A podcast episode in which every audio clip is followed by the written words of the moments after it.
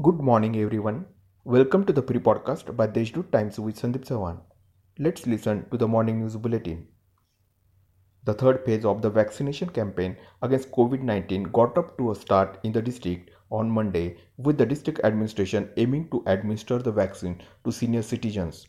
A total of 175 senior citizens took the Covishield jab at Cantonment General Hospital. Considering the increasing number of corona cases in the city and district, Nashik Municipal Commissioner Kailas Jadhav has issued a circular ordering to keep closed classes from 5th to 9th and 11th till March 15 under the municipal limits.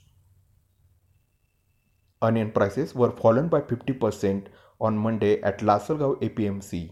The onion prices were fallen due to the arrival of summer onion at market committees in the state. Youth wing of Nationalist Congress Party is creating awareness about COVID guidelines in the wake of rising cases. The youth workers has put up banners on every signal urging people to follow the rules and avoid lockdown.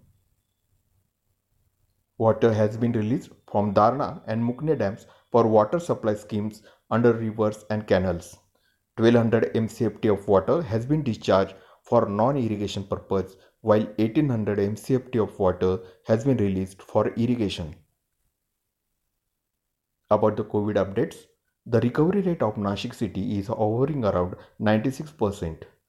A total of 140 new cases detected in the district yesterday, including 59 from Nashik city, while 305 patients recovered from the disease.